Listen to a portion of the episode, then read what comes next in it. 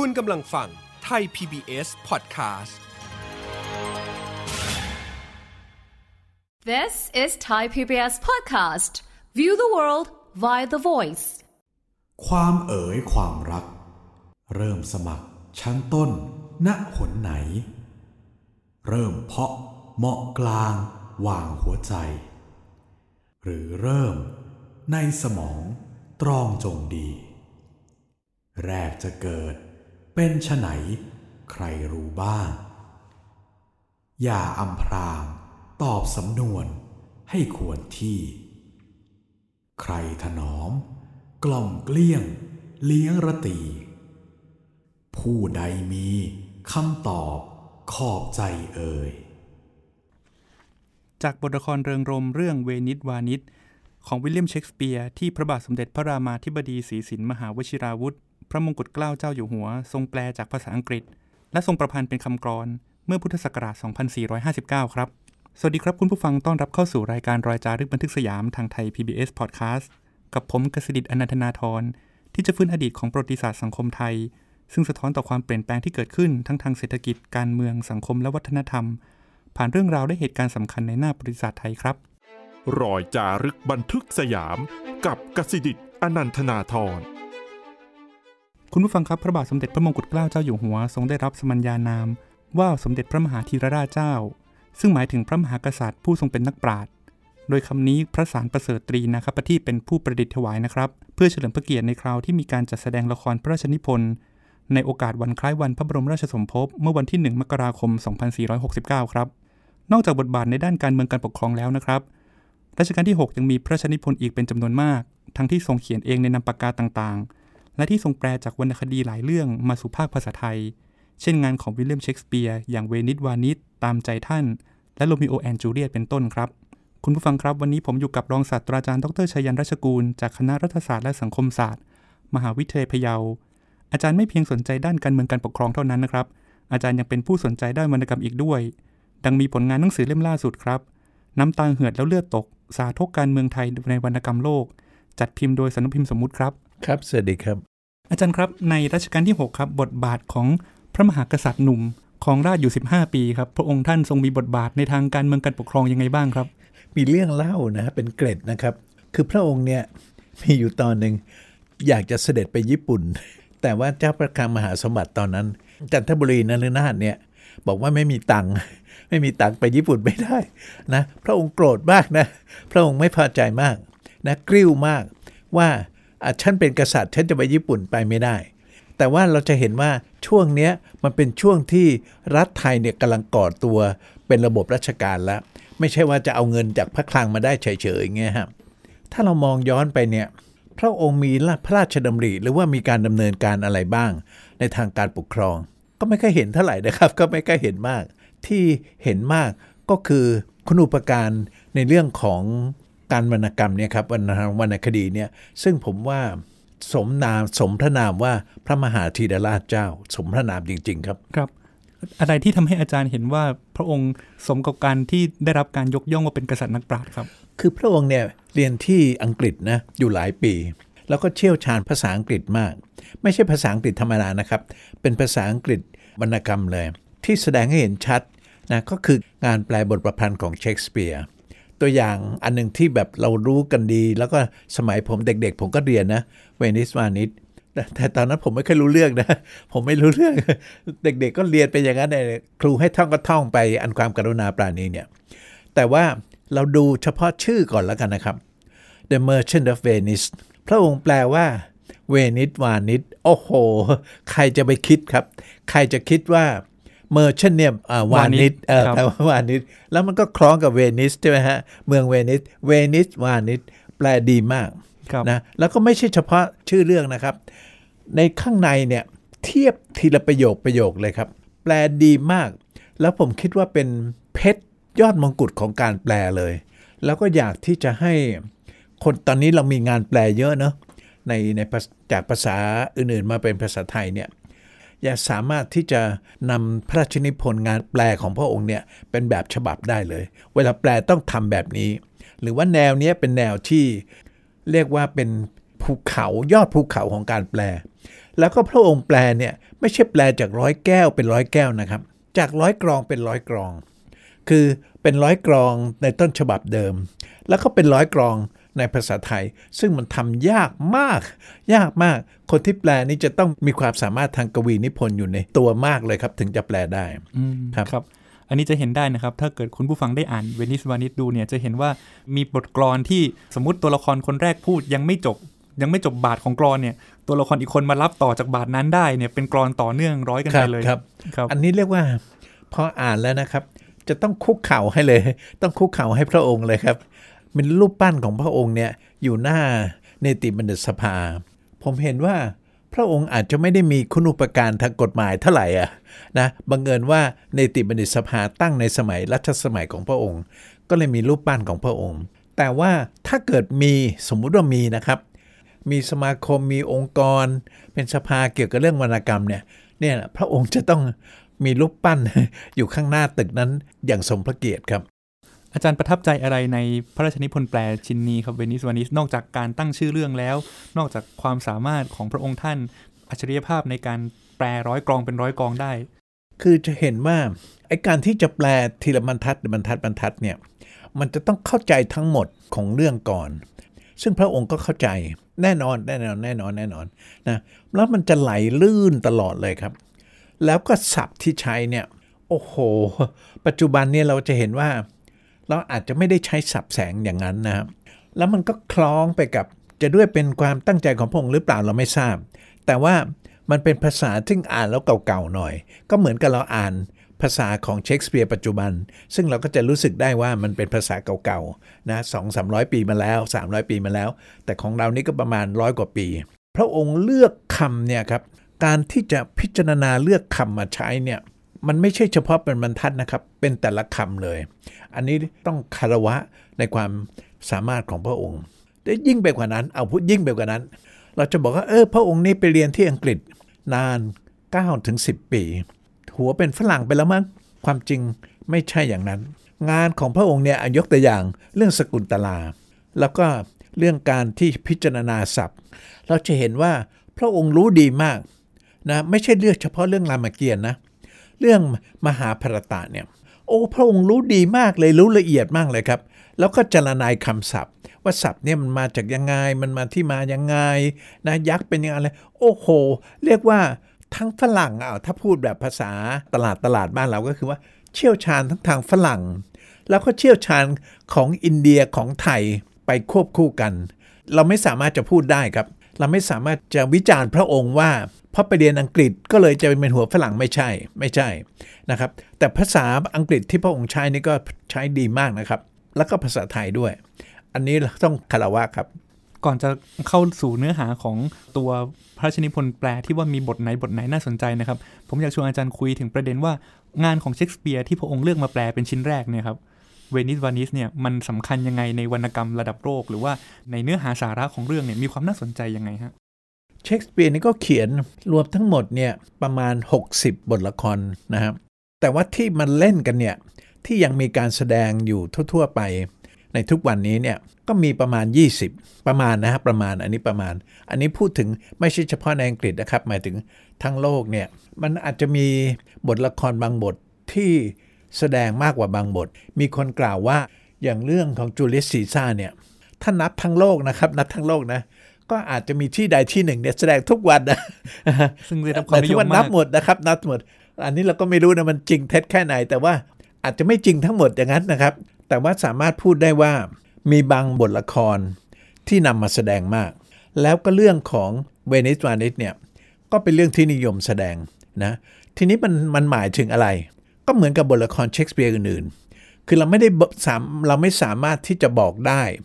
ว่าเรื่องนี้เนี่ย มันมีความหมายตรงๆว่าอะไร มันมีความหมายหลายความหมาย ยกตัวอย่างอะเรื่องโรมิโอและจูเลียตเนี่ยซึ่งคนทั่วๆไปจะรู้จักกันดีมากกว่า คือคนทั่วไปเนี่ยก็จะเข้าใจว่าโรมิโอและจูเลียตเนี่ยเป็นเรื่องของความรัก แต่ผมไม่มองอย่างนั้นนะ อืมครับฮะผมมองว่ามันเป็นเรื่องโชคชะตา จะเรียกบังเอิญมันก็ อันนี้เราพูดง่าย ๆ เกินไปบังเอิญ แต่ว่าทำไมบังเอิญมันลงล็อกเป๊ะเป๊ะเป๊ะเป๊ะเป๊ะ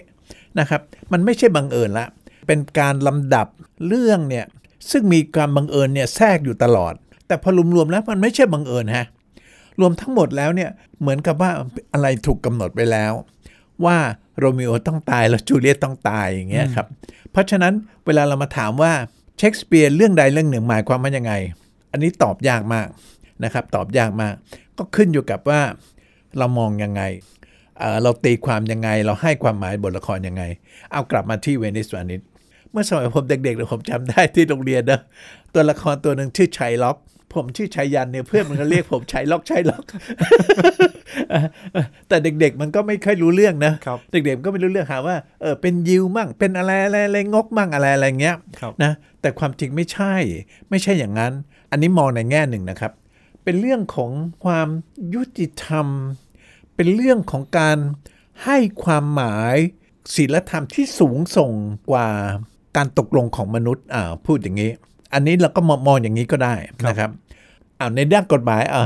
กฎหมายมันจะสำคัญกับศีลธรรมเหรออันเนี้ยผมเนี่ยก็ยังเคยเอาเรื่องเนี้ยเวนิสอันนี้เนี่ยไปสอนในวิชานิติปรัชญาเลย ว่าไอแนวคิดที่ว่าตีความตามกฎหมาย ตีความกฎหมายตามตัวอักษรเนี่ยมันไม่พออันอันนี้ก็มองได้ในเวนิสวานิสครับ อยากชวนอาจารย์คุยถึงเรื่องย่อของเวนิสวานิสหน่อยครับว่า บทละครนี้มีประเด็นอะไรเป็นเรื่องสำคัญครับ มันเหมือนกับว่ามีการตกลงกันอย่างหนึ่ง มีการตกลงจะใช้หนี่จะนุ่นกันนี่กันอย่างหนึ่ง มีการกู้เงินอย่างเงี้ย แต่พอจริง ๆ แล้วไม่สามารถจะเป็นไปตามสัญญาได้ ทีนี้เราจะทำยังไง เราจะแก้ปัญหานี้ยังไงนะครับ ก็มีตัวละครตัวเอกเนี่ยจะเอาอย่างนั้นเหรอ จะเอาตรงเป๊ะๆตามคำพูดตามสัญญาเหรอ มันก็ไม่ได้ใช่ไหม มันมีศีลธรรมที่สูงกว่า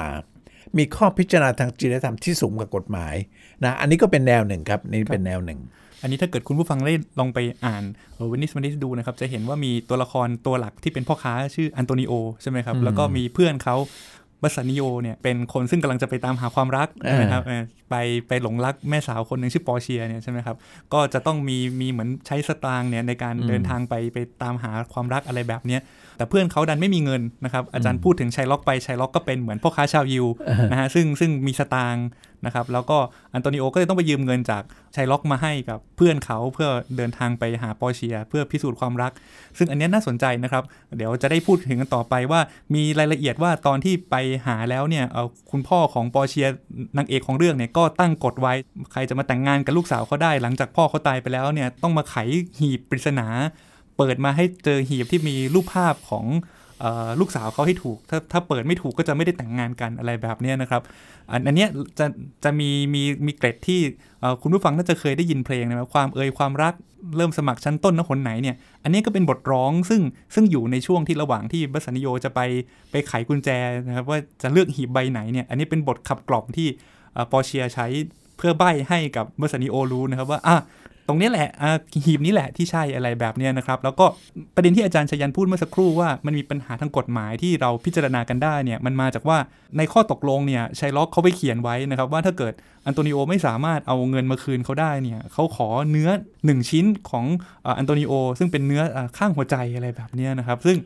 จริง ๆ มันก็มีปัญหาว่าตัวละครสองตัวนี้เขาคงทะเลาะกันมาก่อนแล้วนะครับ เพราะเพราะเขียนข้อสัญญาแบบเนี้ยถ้าเราใช้ ความรู้สึกแบบปัจจุบันไปจับ ใช้กฎหมายแบบปัจจุบันไปจับเนี่ยก็จะบอกเราตกลงแบบนี้ไม่ได้ใช่ไหมครับขัดต่อความสงบเรียบร้อยของสังคมแน่นอน กฎหมายปัจจุบันเราก็ชัดเจนแบบนั้น แต่ว่าแน่นอนในอดีต อาจจะไม่ได้มีเงื่อนไขแบบนี้เพราะฉะนั้นสัญญาเนี่ยตกลงกันได้นะครับถึงที่สุดแล้วเมื่อเรื่องความรักของปอเชียอะไรผ่านไปแล้วเนี่ยแต่ปัญหาคือสำเภาของอันโตนิโอมันล่มไปไม่มีเงินกลับมาคืน ก็เลยโดนบังคับขึ้นสู่ศาลใช่ไหมครับว่า ตัวของอไชล็อกจะมาขอเนื้อ สุดท้ายก็เลยกลายเป็นว่าปอร์เชียเนี่ยต้องปลอมตัวเข้ามาเป็นทนายความนะครับคุณผู้ฟังปลอมตัวมาเป็นทนายความเพื่อจะช่วยเหลืออันโตนิโอ ซึ่งเนี่ยทำให้เขาสมหวังในความรักจะช่วยยังไง ก็เลยมีประเด็นที่เป็นประเด็นในทางจะเรียกว่าเป็นทางนิติปรัชญาก็ได้นะครับ อันนี้จะชวนอาจารย์คุยต่อโต้เถียงกันไปโต้เถียงกันมาเนี่ยไชล็อกก็ไม่ยอมท่าเดียวนะครับ คุณผู้ฟังอาจจะนึกถึงบทพระราชนิพนธ์ที่คุ้นหูได้นะครับ อันว่าความกรุณาปรานีจะมีใครบังคับก็หาไม่ อันนี้ก็มาจาก ตอนที่ปอเชียเจรจากับชัยล็อกในศาลนะครับว่าเนี่ยไอ้ความกรุณาปราณีนี่เป็นเรื่องสำคัญ สุดท้ายแล้วชัยล็อกก็ไม่ยอมสักทีนะครับปอเชียก็เลยต้องอ้างอย่างที่อาจารย์ได้พูดถึงไปนะครับว่าถ้าอย่างนั้นเอาเนื้อไปก็ได้นะ แต่ห้ามเอาเลือดไป เพราะว่าในสัญญาไม่ได้เขียนนี่ว่าจะเอาเลือดด้วยใช่ไหมครับถึงที่สุดแล้วชัยล็อกก็เลยต้องยอม อันเนี้ยผมคิดว่าเป็นประเด็นที่อย่างที่อาจารย์ชยันพูดไปครับ เวลาเราอ่านบทละครเชคสเปียร์วรรณกรรมระดับโลกแบบนี้เราอาจจะอาจจะอ่านได้หลายแบบนะครับ อ่านเป็นเรื่องความรักก็อ๋อ ตื่นเต้นแบบนึง อ่านเป็นเรื่องจะเรียกว่าสีถนนชัยหรือช่องว่างทางกฎหมาย ก็อาจจะมองแบบนั้นได้ แต่ถ้าเราคิดดีๆในทางในทางหลักการในทางวิธีคิดเนี่ยผมคิดว่าประเด็นที่อาจารย์พูดน่าสนใจมากนะครับว่าข้อตกลงหรือว่ากฎหมายแบบกฎหมายแบบ positive กฎหมายบ้านเมืองแบบนี้กับคุณค่าทางศีลธรรมหรือนามธรรมบางอย่างเนี่ยเราจะจัดลำดับสัมพันธ์ยังไงใช่ไหมครับ บางคนจะอ่านไปเป็นแบบนี้ว่าไชล็อกเนี่ยเป็นยิว แล้วก็โต้เถียงกับคนอื่นๆอย่างบัสซานิโอปอร์เชียเนี่ยเป็นคริสเตียน ก็เหมือนกับว่ามีถูกกล่าวหา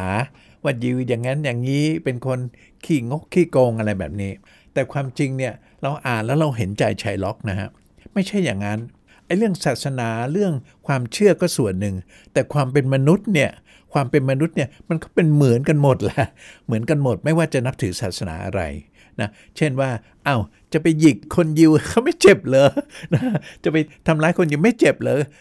เจ็บเฉพาะคริสเตียนเหรออย่างเงี้ยครับผลสุดท้ายเนี่ยแล้วเราเห็นใจนะคือเหมือนกับว่าเราจะไม่เห็นใจชัยล็อกทีแรกนะครับ แต่จริงๆแล้วไม่นะเราเห็นใจในความเป็นมนุษย์ของทุกคนเลย ในเรื่อง Merchant of Venice เนี่ยครับในเรื่อง Venice วันนั้นเนี่ยเรียกว่าเป็นงานที่เรียกว่าcomedy อะหัสนาฏกรรมอะไรอย่างเอเงี้อย มันก็ใช่แหละ มันก็ใช่นะถ้าจะจัดอย่างนั้น แต่ความจริงตอนเนี้ยเราเราเราจัดงานของเชคสเปียร์เนี่ยเป็น 3 กลุ่มนะ เป็นคอมเมดี้แล้วก็เทร g ดี้แล้วก็ฮิสตรีแต่ความจริงจัดแบบนี้ก็จัดได้นะครับเขาก็จัดกัน แต่ว่าในแต่ละกลุ่มเนี่ยมันก็ผสมปนเปกันไป อย่างแยกยากเลย ในอนาคตแล้วอาจจะมาจัดเรียงงานของเชคสเปียร์กันใหม่ แต่เอาละเรามาพูดถึงเวนิสวานิสเนี่ย มันอ่านแล้วมันก็ขำนะทั้งขำทั้งเศร้านะ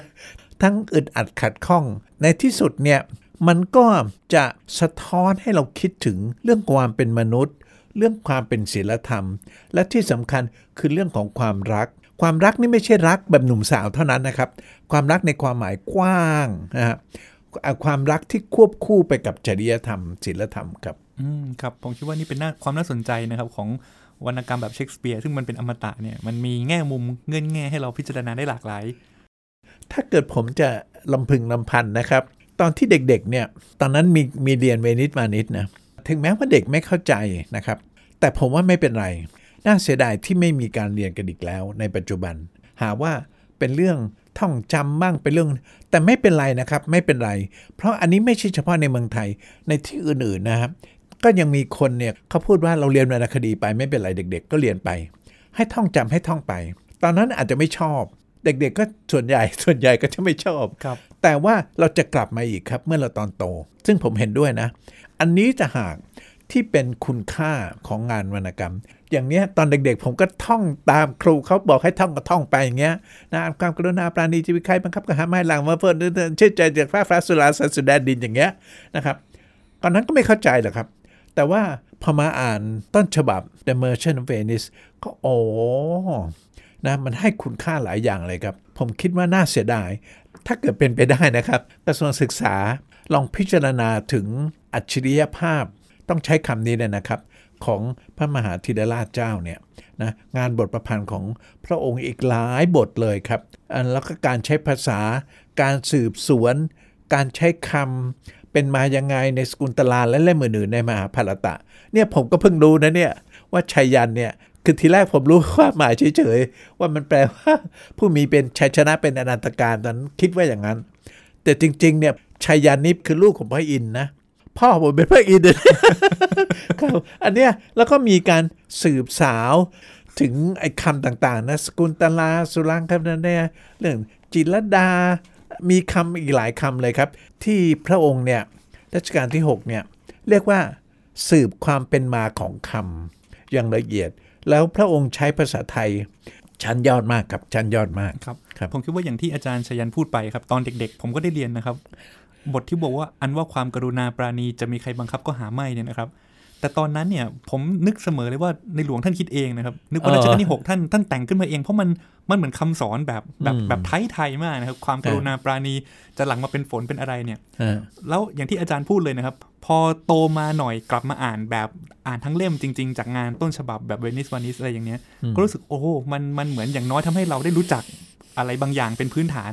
เมื่อเรามาอ่านโดยบริบทจริง ๆ ของของเรื่องทึ่งแต่งทั้งเรื่องเนี่ย เราจะเข้าใจอะไรได้มากขึ้น อาจจะเรียกว่าซึ้งในในบทประพันธ์นั้นมากขึ้นไปครับอีกครับนะครับหรืออย่างอีกอันหนึงซึ่งผมจำได้เลยว่าครั้งแรกที่ไปเห็นพระราชนิพนธ์ชิ้นเนี้ยคือตอนไปพระราชนิเวศมฤคทายวันนะครับ ตอนที่มีห้องเหมือนแบบเรื่องดนตรงดนตรีเลยเนี่ยจะมีเขียนเลยชนใดไม่มีดนตรีการในสันดานเป็นคนชอบกลนักเนี่ยแล้วก็จะเขียนลงท้ายว่าพระราชนิพนธ์รัชกาลที่หกผมก็นึกว่าท่านแต่งเป็นนามธรรมวางหลักการสอนว่าเนี่ยเราควรจะสนใจความสำคัญด้านดนตรี แต่จริง ๆ แล้วมันปรากฏอยู่ในเวนิสวันนี้ซึ่งท่านแปลมา อะไรแบบเนี้ยนะครับ ซึ่งถ้าในในแง่ของของผมเนี่ยจะรู้สึกว่าก็ท่านใช้ภาษาไทยได้ดี จนเรารู้สึกว่าโอ้นี่ไม่ใช่งานแปลด้วยซ้ำไปอะไรอย่างเนี้ยนะครับ ครับ อันอันเนี้ยน่าจะเขียนว่าเป็นพระราชนิพนธ์แปล คือตอนนี้มีรางวัลนะเขาเรียกรางวัลรางวัลนักแปลดีเด่นนะพระยาสุรินทราชาเออสุรินทราชาครับก็โอเคนะครับเขาก็ทำงานแปล แต่ว่าก่อนพระยาสุรินทราชาเนี่ยอันเนี้ยที่เป็นยอดมงกุฎเลยต้องใช้คำนี้นะครับ ของการแปล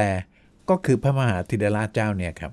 ประเด็นของรัชกาลที่6นะครับในพระราชยภาพด้านการใช้ภาษาครับอย่างกรณีของอันว่าความกรุณาปราณีเนะครับท่านใช้ภาษาได้อย่างไพเราะมากเลยโอ้โหถ้าเทียบกับตัวเอ่อต้นฉบับของต้นเชคฉสบับเปียร์ครับเป็นยังไงครับอาครับจารย์เอาเอาสักสองสามบรรทัดนะครับ The quality of mercy is not strained it dropped as a gentle rain from heaven upon the place beneath it twice blessed นะ it bless him that gives and him that takes โอ้โห เนี่ยนะครับ เราเข้าใจความหมายของภาษาอังกฤษแล้ว เราไปดูภาษาไทยของพระองค์นะครับ อันความกรุณาปราณี จะมีใครบังคับก็หาไม่นะฮะ เนี่ยแปลมาจากคำว่า is not strain โอ้โห แปลดีมาก หลังมาเองเหมือนฝนอันชื่นใจ จากฟากฟ้าสุลาลัยสุแดนดิน อันนี้ตรงเรียกว่าเก็บต้นฉบับไม่ทิ้งเลยนะครับ เป็นสิ่งดีสองชั้นพลันปลื้มใจ แห่งผู้ให้และผู้รับสมทวิน โอ้โห เนี่ยครับ ดูสิครับ ในภาษาอังกฤษเนี่ย it is twice blessed ก็คือเป็นสิ่งดีสองชั้นอ่าพลันปลื้มใจ เป็นทั้งผู้ให้ it bless him that gives นะก็คือแห่งผู้ให้และ and him that takes โอ้โห คือเอาเอางี้แล้วกัน ผมท้าทายนะ ผมท้าทายคนแปลนะ ว่า สมมติว่าเราเห็นภาษาอังกฤษอย่างนี้เนี่ย เราจะแปลว่าอย่างไร เราจะแปลว่าอย่างไร แล้วมาดูภาษาไทยที่พระองค์แปล โอ้โห มันวิเศษมากเลยครับ ไอการให้ความกรุณาเนี่ย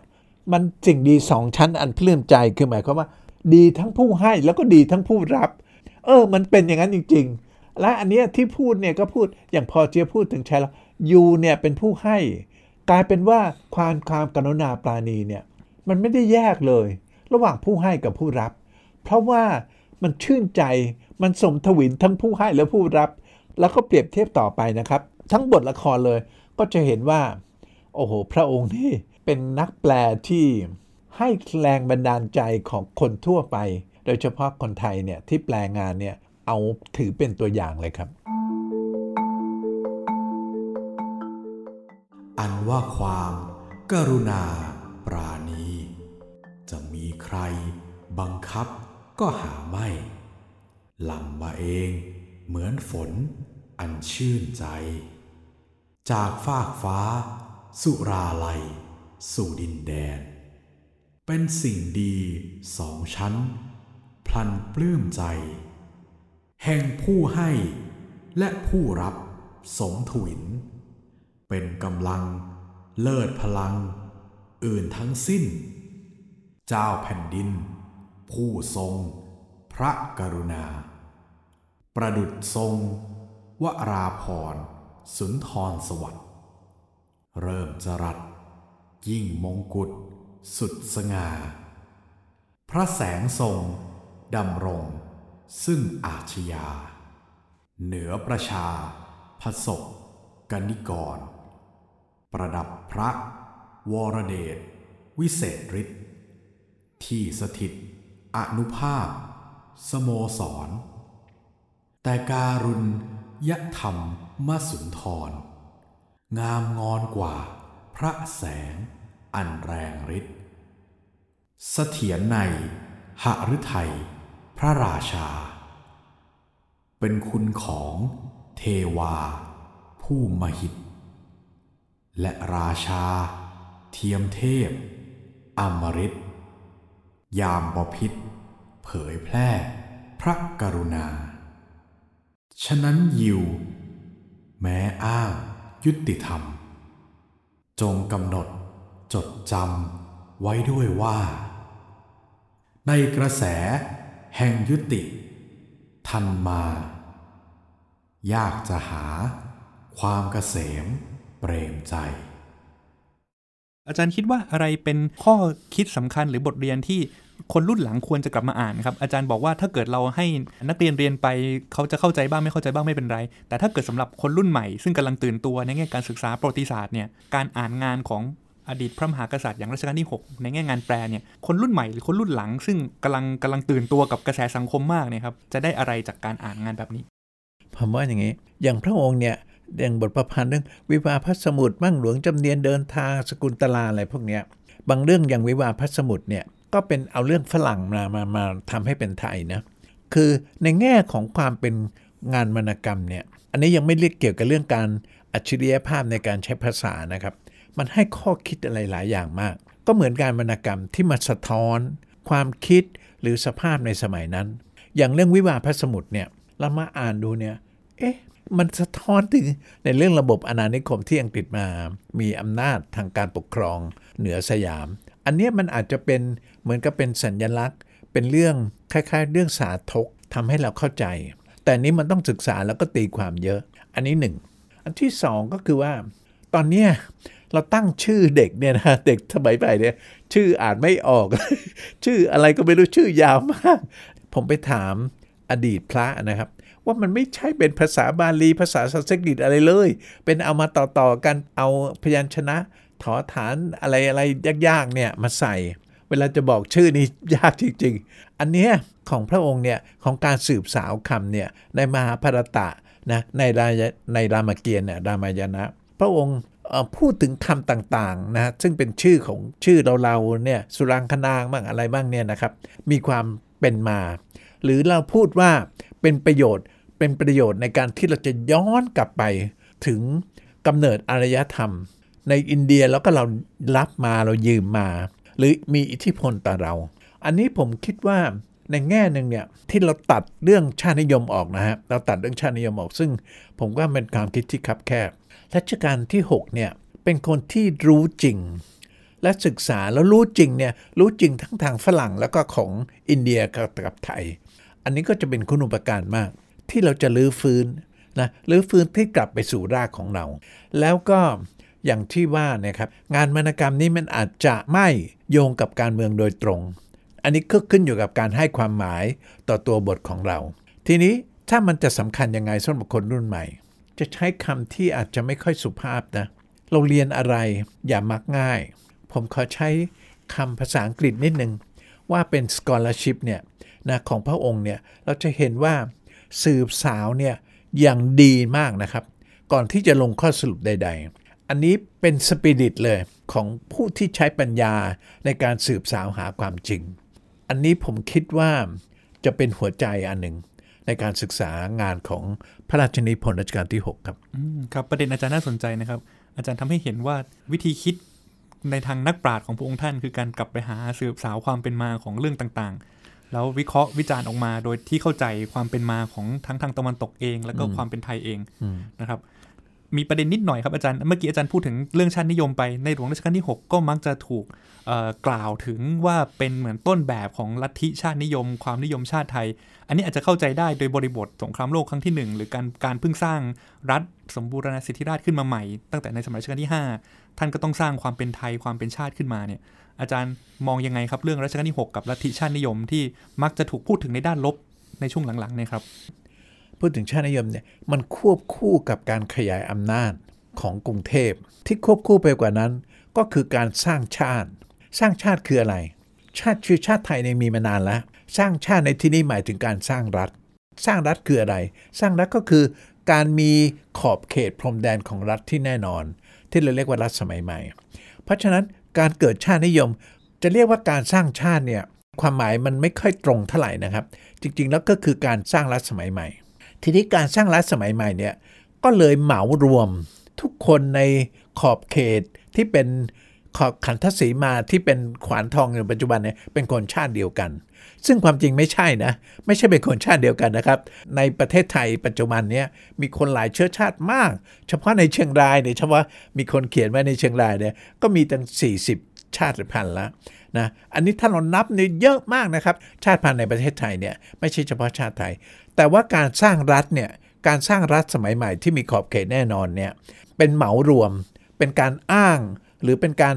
บอกว่าทุกๆ คนเป็นคนไทย ซึ่งความจริง ไม่ได้ตรงกับความเป็นจริง อันนี้มันเริ่มมาตั้งแต่สมัยปลายรัชกาลที่ 5 แล้วพอรัชกาลที่6เนี่ยสืบต่อมา ทีนี้เนี่ยผมเองเนี่ยไม่ได้มีความรู้เพียงพอเกี่ยวกับบทบาทของคนจีนในกรุงเทพ โดยเฉพาะในกรุงเทพ มีอาจารย์วัฒนาเนี่ยเขารู้เรื่องนี้ดีศึกษาเรื่องจีนในเมืองไทย แล้วก็คิดว่าการที่พระองค์แซวอะเรียกว่าเรียกว่าแซวคนจีนเนี่ยความจริงไม่ได้ไม่ได้มีความหมายตรงๆอย่างนั้น อ่าผมใช้คำว่าแซวกันแล้วกันนะครับ เป็นเป็นอะไรเรียกแซวคนจีน แล้วก็ที่ว่าเป็นยิวแห่งบุรพาทิตอะไรเนี่ย มันก็เป็นเพียงบทเขียนหนึ่งเท่านั้นเองจากหลาย ๆ บท อย่างยกตัวอย่างเนี่ยเรื่องวิวาพระสมุทรเนี่ยนะครับ ก็มีเรื่องคนจีนอยู่ในนี้นะ พูดไทยไม่ชัด พูดแบบล้อล้อล้อล้อแต่ปรากฏว่าบทบาทอันเนี้ยบทบาทของคนจีนในเรื่องวิวาพระสมุทรเนี่ยนะครับ ไม่ได้เป็นเหยียดคนจีนนะ เป็นเรื่องขำแล้วก็มีตัวละครที่เป็นคนจีนเนี่ยบางครั้งเนี่ยนะบางบทเนี่ยพูดกับคนดู ก็แสดงว่าเป็นอันหนึ่งอันเดียวกับคนดูอะนะฮะไม่ไม่ใช่พูดกับตัวละครบนเวทีนะครับ เราคงจะไม่สามารถจะตีความตามตัวอักษรได้เป๊ะๆยกตัวอย่างเรื่องโครนติดล้อมั่งเรื่องลัทธิเอาอย่างก็โจมตีคนเนี้ยแต่ผมไม่ได้เชื่ออย่างนั้นนะเพียงแต่ว่าลัทธิเอาอย่างเนี่ยพระองค์นี่ตามฝรั่งมากนะแล้วว่าอันเนี้ยเหมือนกับ เหมือนกับเป็นเป็นการวิจารณ์ตนเองหรือเปล่านะฮะอ่าแต่ว่าประเด็นของเราคืออย่างนี้ เราไม่สามารถที่จะโค้ดนะยกคำของพระองค์เนี่ยตรงๆและมีความหมายอย่างนั้น ก็จะต้องพิจารณาไปในแต่ละเรื่องแต่ละเรื่อง แล้วก็พิจารณาว่ามันเกิดขึ้นมาอย่างไร ที่ตามที่นักประวัติศาสตร์เขาชอบพูดกันว่าเป็นบริบท แล้วก็ในขณะเดียวกันไอการที่เราศึกษางานของพระองค์เนี่ยนอกจากนอกเหนือจากงานวรรณกรรมแล้วเนี่ย ก็คงจะต้องดูเรื่องของพระบรมราชาลัฐานโยบายของพระองค์เนี่ยซึ่งก็มีแค่ไม่ค่อยมากเท่าไหร่นะครับ แต่ว่าเป็นการวิจารณ์ทั้งชื่นชม และมองไปในเชิงการวิจารณ์ควบคู่กันไปครับ วันนี้ขอบคุณอาจารย์ชยันมากเลยนะครับ ที่มาเล่าเรื่อง ให้พวกเราได้ฟังถึงพระราชอิยภาพของสมเด็จพระมหาธีรราชเจ้ารัชกาลที่ 6 เนี่ยนะครับ โดยเฉพาะพระราชนิพนธ์อย่างเวนิสวานิสนะครับ ต่อไปเวลาได้อ่านได้ยินพระราชนิพนธ์อันนี้นะครับ เข้าใจว่าจะทำให้เข้าใจถึงบริบทเบื้องหลังได้มากขึ้นนะครับ อาจารย์ยังตั้งข้อสังเกตถึงวิธีการตีความนะครับ การอ่านวรรณกรรม ซึ่งน่าสนใจมากนะครับ เราอาจจะได้เห็นมุมมองใหม่ๆนะครับ หรือเข้าใจวิธีการคิดของคนในอดีตมากขึ้นนะครับคุณผู้ฟังติดตามรายการรอยจารึกบันทึกสยามได้ทางไทย PBS Podcast ทั้งทางเว็บไซต์และแอปพลิเคชันนะครับ สำหรับวันนี้ผมลาคุณฟังแล้วครับ สวัสดีครับ ติดตามรายการทางเว็บไซต์และแอปพลิเคชันของไทย PBS Podcast Spotify SoundCloud Google Podcast Apple Podcast และ YouTube Channel Thai PBS Podcast Thai PBS Podcast View the world via the voice